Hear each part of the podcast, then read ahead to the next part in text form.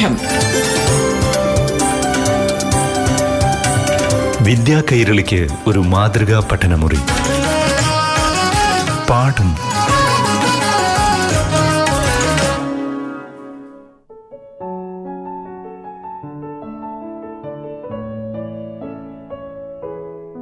പ്രിയപ്പെട്ട കൂട്ടുകാരെ പാഠം ക്ലാസ് മുറിയിലേക്ക് എല്ലാ കൂട്ടുകാർക്കും സ്വാഗതം.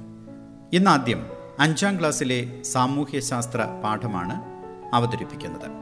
ക്ലാസ് നയിക്കുന്നത് പാലക്കാട് ജില്ലയിലെ ഭീമനാട് ഗവൺമെന്റ് യു പി സ്കൂളിലെ അധ്യാപിക ശ്രീലത പി. നമസ്കാരം. അഞ്ചാം ക്ലാസ്സിലെ സാമൂഹ്യശാസ്ത്രത്തിന്റെ പുതിയൊരു ക്ലാസ്സിലേക്ക് കൂട്ടുകാർക്കെല്ലാം സ്വാഗതം. എല്ലാവരും കോവിഡ് പ്രോട്ടോക്കോളൊക്കെ പാലിച്ചുകൊണ്ട് സുരക്ഷിതരായി ഇരിക്കുന്നില്ലേ കരുതലോടെ മുന്നോട്ട് പോയാൽ ഒമിക്രോൺ വ്യാപനത്തെയും നമുക്ക് തടുക്കാൻ കഴിയും. എന്താ? എല്ലാവരും റെഡിയല്ലേ കഴിഞ്ഞ ക്ലാസ്സിൽ ഇരുമ്പൊരുക്കിയ മാറ്റങ്ങൾ എന്ന അധ്യായത്തിന്റെ തുടക്കത്തിൽ നാം എന്തൊക്കെയാണ് പഠിച്ചത്? സപ്തസിന്ധു പ്രദേശം അവിടേക്ക് കുടിയേറി പാർത്ത ആര്യന്മാർ വേദകാലം വേദകാലത്തിന്റെ ആദ്യഘട്ടം ഋഗ്വേദകാലം പിൽക്കാല വേദങ്ങളിൽ പരാമർശിക്കുന്ന കാലം പിൽക്കാല വേദകാലം ഹരപ്പൻ ജനതയുടെ ജീവിത രീതിയിൽ നിന്നും ഋഗ്വേദകാല ജനതയിലേക്ക് എത്തുമ്പോൾ വന്ന മാറ്റങ്ങൾ ഇവയെല്ലാം നാം മനസ്സിലാക്കി. ഇല്ലേ? അതിനുശേഷം പിൽക്കാല വേദകാലമായപ്പോഴേക്കും അവർ ഗംഗാസമതലത്തിലേക്ക് വ്യാപിച്ചു എന്നും പറഞ്ഞു. ഏതൊക്കെ സംസ്ഥാനങ്ങളിലാണ് ഗംഗാസമതലം വ്യാപിച്ചു കിടക്കുന്നത് ടീച്ചർ ചോദിച്ചിരുന്നു. പ്രധാനമായും ബീഹാർ പശ്ചിമ ബംഗാൾ ഉത്തർപ്രദേശ് എന്നീ സംസ്ഥാനങ്ങളിലാണ്. ഫലഭൂയിഷ്ടമാണ് നദീതടങ്ങൾ എന്ന് നാം പഠിച്ചിട്ടുണ്ട്. സംസ്കാരത്തിന്റെ കളിത്തൊട്ടിലുകൾ എന്ന് നദീതടങ്ങളെ വിളിക്കുന്നു. എന്തായിരിക്കാം കാരണം? നമ്മുടെ സംസ്കാരങ്ങളെല്ലാം രൂപം കൊണ്ടതും വളർന്നു വികസിച്ചതും ഈ നദീതടങ്ങളിൽ വെച്ചാണ്. അങ്ങനെയെങ്കിൽ ഗംഗാസമതലത്തിന്റെ പ്രത്യേകതകൾ എന്തൊക്കെയാണ്? നമുക്ക് നോക്കിയാലോ. വൻമരങ്ങൾ നിറഞ്ഞ കാടുകൾ. ഗംഗാനദി ഒഴുക്കിക്കൊണ്ടുവരുന്ന വളക്കൂറുള്ള എക്കൽ മണ്ണ്. സമൃദ്ധമായ മഴ. ഈ മൂന്ന് ഘടകങ്ങളും ആര്യന്മാരെ ഈ പ്രദേശത്തേക്ക് ആകർഷിച്ചിട്ടുണ്ടാകും അല്ലേ? ഏതൊക്കെയാണ്? ഗംഗാസമതലത്തിന്റെ പ്രത്യേകതകൾ വൻമരങ്ങൾ നിറഞ്ഞ കാടുകൾ ഗംഗാനദി ഒഴുക്കിക്കൊണ്ടുവരുന്ന ഇക്കൽ മണ്ണ് സമൃദ്ധമായ മഴ. നല്ല വളക്കൂറുള്ള മണ്ണും ജലലഭ്യതയും കൃഷിക്ക് അനുയോജ്യമാണെന്ന് പറയേണ്ടതില്ലല്ലോ. സാഹചര്യങ്ങൾ അനുകൂലമായപ്പോൾ അവർ കാലി വളർത്തലിൽ നിന്നും കൃഷിയിലേക്ക് കൂടുതൽ ശ്രദ്ധ തിരിക്കാൻ തുടങ്ങി. കൃഷി ചെയ്യാൻ മണ്ണ് നന്നായി ഇളക്കി മറിക്കണം അല്ലേ? അതിന് നിലവിൽ അവരുടെ കൈവശം എന്തുകൊണ്ടുണ്ടാക്കിയ ആയുധങ്ങളും ഉപകരണങ്ങളുമാണ്? ചെമ്പുകൊണ്ടു വെങ്കലം കൊണ്ടുമുണ്ടാക്കിയ ഉപകരണങ്ങൾ. കാട്ടുമരങ്ങൾ മുറിക്കാനും ബലമുള്ള മണ്ണ് ഇളക്കി മറിക്കാനും ഇവ കൊണ്ട് എളുപ്പമാണോ? ഒന്ന് ആലോചിച്ചു നോക്കൂ. അവ പെട്ടെന്ന് വളഞ്ഞു പോകാനും നശിക്കാനും സാധ്യതയുണ്ട് അല്ലേ? അപ്പോൾ എന്തു ചെയ്യും? കാടിന് തീയിട്ട് കൃഷിസ്ഥലം ഒരുക്കാൻ തുടങ്ങി. പക്ഷേ അപ്പോഴും പ്രശ്നങ്ങൾ ബാക്കി.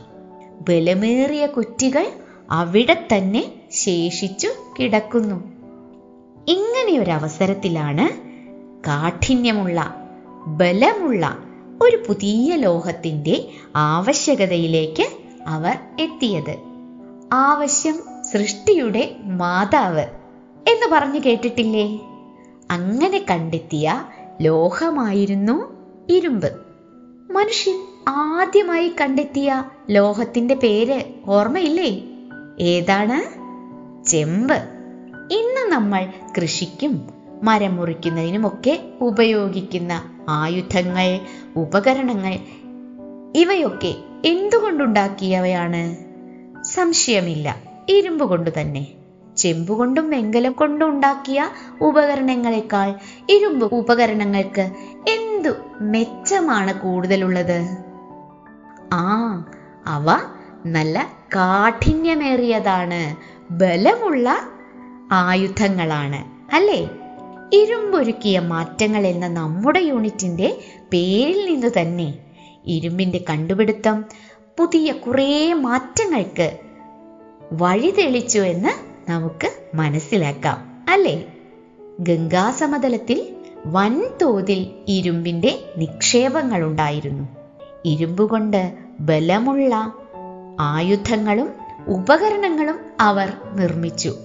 കാടുകൾ വെട്ടിത്തെളിച്ചു. കലപ്പുകൊണ്ട് നിലമുഴുതു. സമൃദ്ധമായ മഴയും ഇരുമ്പ് കൊണ്ടുള്ള ഉപകരണങ്ങളും അങ്ങനെ കൃഷി മുഖ്യ തൊഴിലായി മാറി.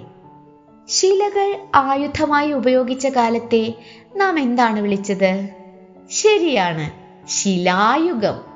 വെങ്കലം കൊണ്ടുള്ള ഉപകരണങ്ങളും ആയുധങ്ങളും നിർമ്മിച്ച കാലത്തെയോ? വെങ്കലയുഗം.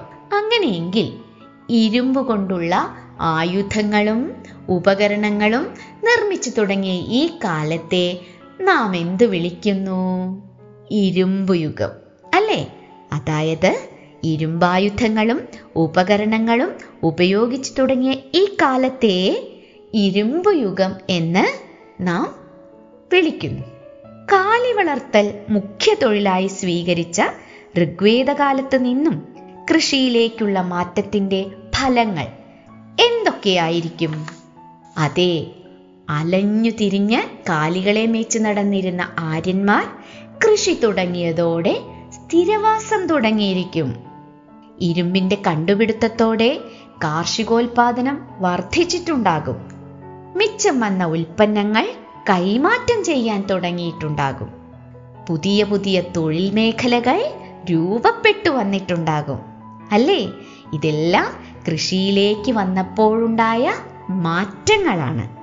ജീവിതക്രമത്തിലും ഇതുപോലെ തന്നെ മാറ്റങ്ങൾ ഉണ്ടായിട്ടുണ്ടാകും സമൂഹത്തിൽ നിലനിന്ന തൊഴിലിന്റെ അടിസ്ഥാനത്തിൽ ജനങ്ങൾ നാല് വിഭാഗങ്ങളായി വിഭജിക്കപ്പെട്ടു.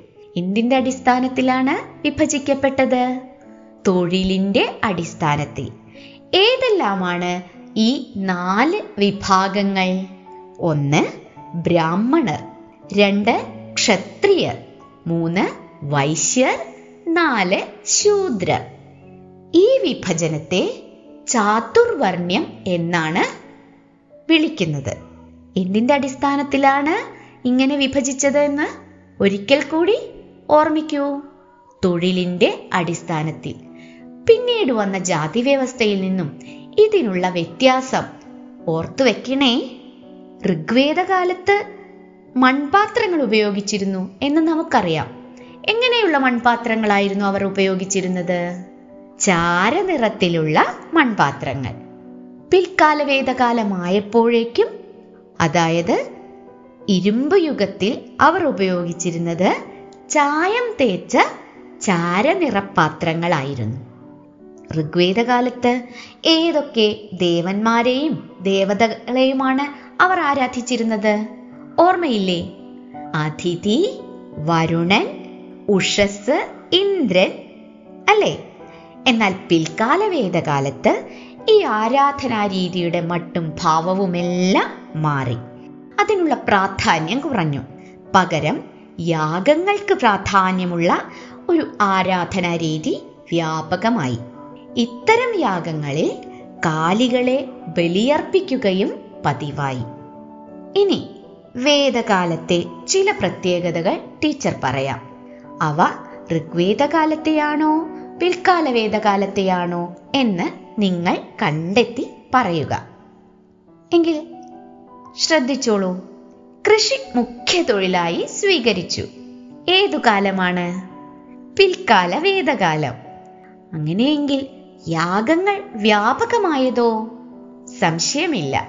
പിൽക്കാല വേദകാലം ഇരുമ്പ് ഉപകരണങ്ങൾ ഉപയോഗിച്ചത് അതും പിൽക്കാല വേദകാലം. കാലി വളർത്തൽ മുഖ്യ തൊഴിലായി സ്വീകരിച്ചതോ? ശരിയാണ് ഋഗ്വേദ കാലം. ഇനി പേജ് നമ്പർ തൊണ്ണൂറ്റൊന്നിൽ കാണുന്ന പട്ടികയൊന്ന് പൂർത്തിയാക്കി നോക്കൂ. എളുപ്പം സാധിക്കും. ഇരുമ്പ് യുഗത്തിൽ അതായത് പിൽക്കാല വേദകാലത്തിൽ മനുഷ്യജീവിതത്തിൽ വന്ന മാറ്റങ്ങളെക്കുറിച്ച് എല്ലാവർക്കും മനസ്സിലായല്ലോ? ഇതേ കാലത്ത് ഇരുമ്പുയുഗ കാലഘട്ടത്തിൽ കേരളം ഉൾപ്പെടുന്ന തമിഴകത്തെ ജനജീവിതത്തെക്കുറിച്ച് നമുക്ക് അടുത്ത ക്ലാസ്സിൽ ചർച്ച ചെയ്യാം. എല്ലാവർക്കും നന്ദി നമസ്കാരം. പാഠം. വിദ്യാ കൈരളിക്ക് ഒരു മാതൃകാ പഠനമുറി.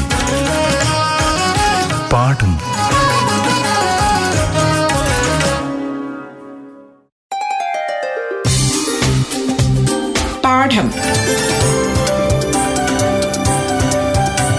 വിദ്യാ കൈരളിക്ക് ഒരു മാതൃകാ പഠനമുറി. പാഠം.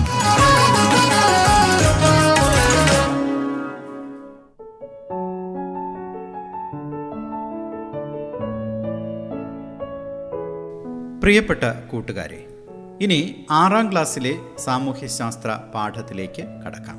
അറിവുകൾ പങ്കുവയ്ക്കാനായി എത്തുന്നത് Palakkad Bheemanad government U P എസിലെ അധ്യാപിക ശ്രീലത പി. നമസ്കാരം കുട്ടികളെ.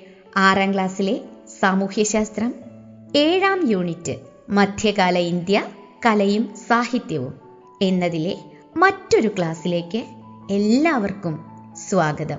കഴിഞ്ഞ രണ്ട് ക്ലാസ്സുകളിൽ നാം ചർച്ച ചെയ്തത് മധ്യകാലഘട്ടത്തിൽ ഇന്ത്യയിൽ നിലനിന്നിരുന്ന വാസ്തുവിദ്യാ രംഗത്ത് കടന്നുവന്ന പേർഷ്യൻ തുർക്കി സ്വാധീനം സാംസ്കാരിക രംഗത്തുണ്ടാക്കിയ വിവിധ മാറ്റങ്ങളെക്കുറിച്ചാണ്. ഇനി നമ്മൾ ചർച്ച ചെയ്യുന്നത് സംഗീതം ചിത്രകല സാഹിത്യം എന്നീ മേഖലകളിൽ ഇക്കാലത്ത് എന്തെന്തു മാറ്റങ്ങളുണ്ടായി എന്നതാണ്. ഭജ ഗോവിന്ദം ഭജ ഗോവിന്ദം ഭജ ഗോവിന്ദം ഭജ ഗോവിന്ദം ഗോവിന്ദം ഭജ മൂഢമത്തെ.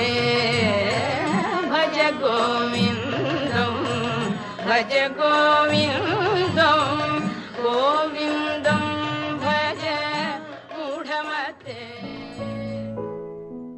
മനോഹരമായ ഈ സംഗീതം ഏതാണ്? കർണാടക സംഗീതം അല്ലേ? മധ്യകാല ഇന്ത്യയിൽ സംഗീതരംഗത്ത് വളരെയേറെ അഭിവൃദ്ധിയുണ്ടായി. ദക്ഷിണേന്ത്യയിൽ കർണാടക സംഗീതം കൂടുതൽ വികാസം പ്രാപിച്ചു. കർണാടക സംഗീതത്തിന്റെ പിതാവ് എന്നറിയപ്പെടുന്നത് ആരെന്നറിയാമോ? പുരന്ദരദാസൻ. കർണാടക സംഗീതത്തിലെ ശ്രദ്ധേയനായിരുന്നു ഇദ്ദേഹം. ഇനി മറ്റൊരു സംഗീതം പരിചയപ്പെടൂ. दर्शा ईश्वरी।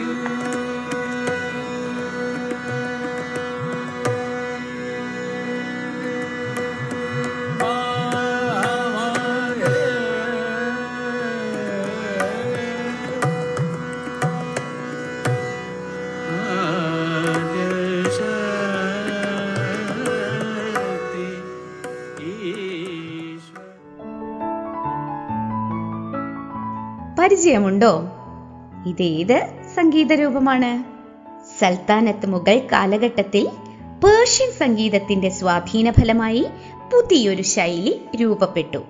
ഇതാണ് ഹിന്ദുസ്ഥാനി സംഗീതം. അക്കാലത്തെ പ്രധാന സംഗീതജ്ഞരാണ് അമീർ ഖുസ്രു താൻസൻ തുടങ്ങിയവർ.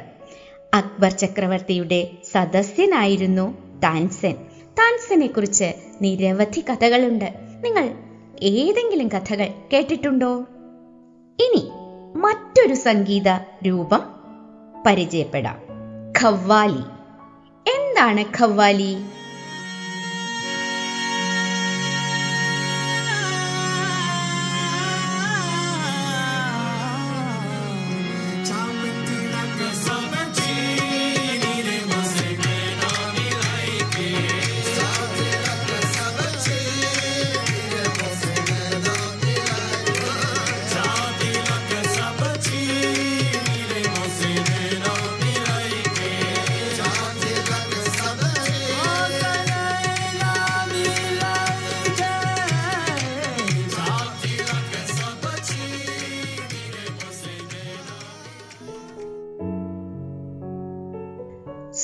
സൂഫി താമസിക്കുന്ന ഖാൻകകളിൽ രൂപപ്പെട്ട സംഗീത രൂപമാണ് ഖവ്വാലി. ഉർദു ഭാഷയിൽ രചിക്കപ്പെട്ട ഭക്തിഗീതങ്ങൾ വാദ്യമേളങ്ങളുടെ അകമ്പടിയോടെ ചട്ടുലമായ താളക്രമത്തിൽ ആലപിക്കുന്നതാണ് ഇതിന്റെ പ്രത്യേകത. ഖവ്വാലി രൂപപ്പെടുത്തുന്നതിൽ പ്രധാന പങ്ക് അമീർ ഖുസ്രുവിന് ഉണ്ടായിരുന്നു. ഇക്കാലത്ത് പുതിയ പുതിയ സംഗീതോപകരണങ്ങളും രൂപം കൊണ്ടു.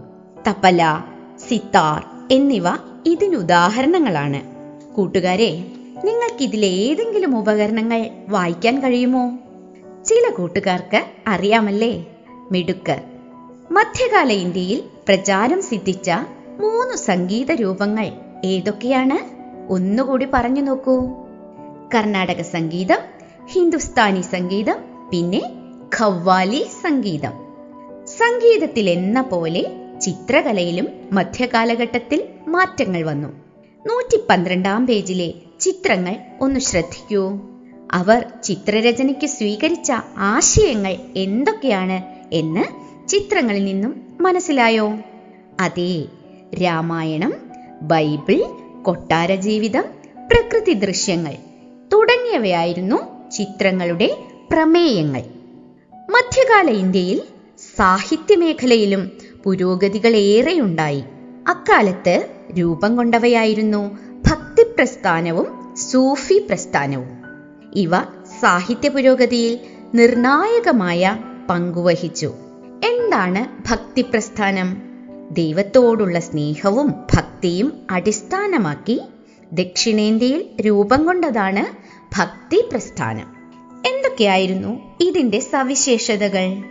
ഇതിന് രണ്ട് വിഭാഗങ്ങൾ ഉണ്ടായിരുന്നു. ശിവഭക്തരായ നായനാർമാരും വിഷ്ണുഭക്തരായ ആഴ്വാർമാരും.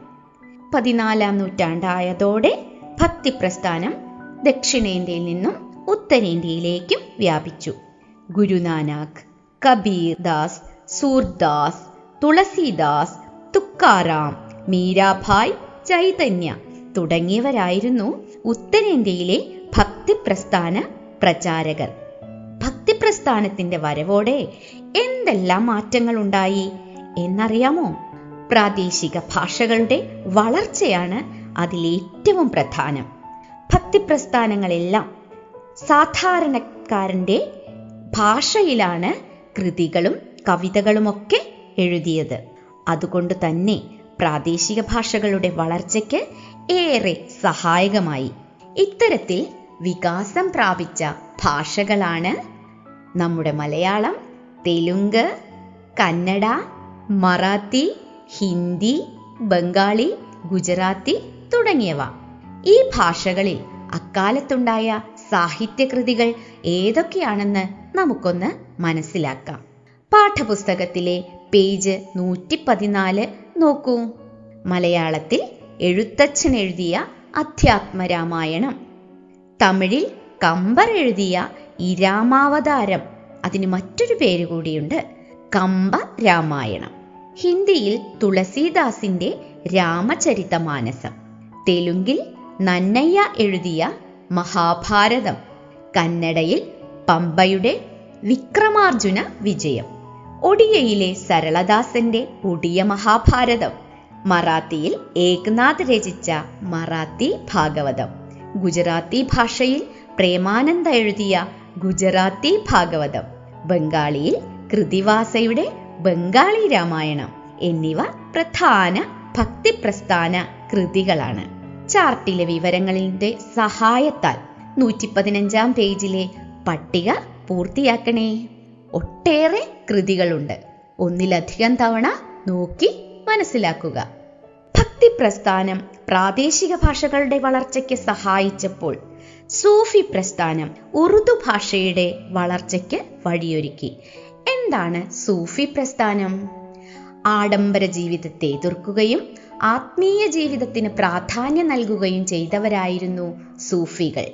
സൂഫ് എന്ന അറബ് വാക്കിൽ നിന്നാണ് സൂഫിസം എന്ന പദമുണ്ടായത്. ഖാജ മൊയ്നുദ്ദീൻ ചിസ്തി നിസാമുദ്ദീൻ ഔലിയ തുടങ്ങിയവർ സൂഫി പ്രസ്ഥാനത്തിന്റെ പ്രചാരകരായിരുന്നു.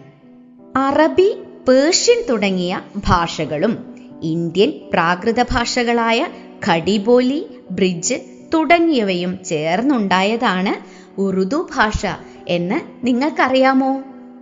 നമ്മൾ ഭക്തി പ്രസ്ഥാനത്തിന്റെയും സൂഫി പ്രസ്ഥാനത്തിന്റെയും സവിശേഷതകൾ ചർച്ച ചെയ്തു.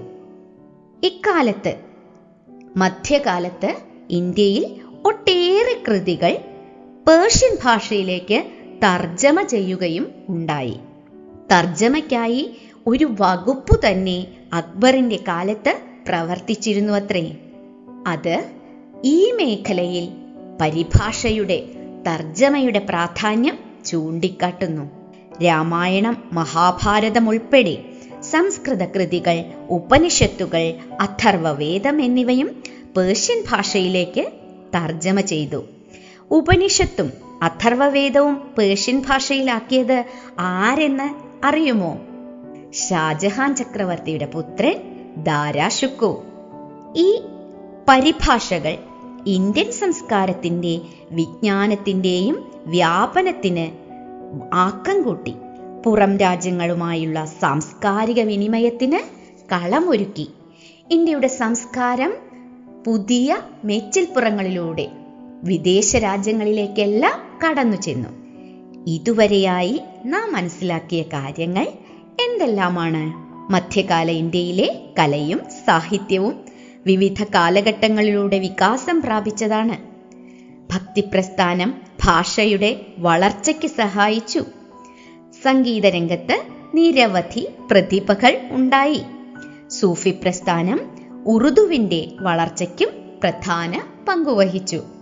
പുതിയൊരധ്യായവുമായി അടുത്ത ക്ലാസ്സിൽ വീണ്ടും കാണാം. നന്ദി നമസ്കാരം. പാഠം. വിദ്യാ കൈരളിക്ക് ഒരു മാതൃകാ പഠനമുറി. പാഠം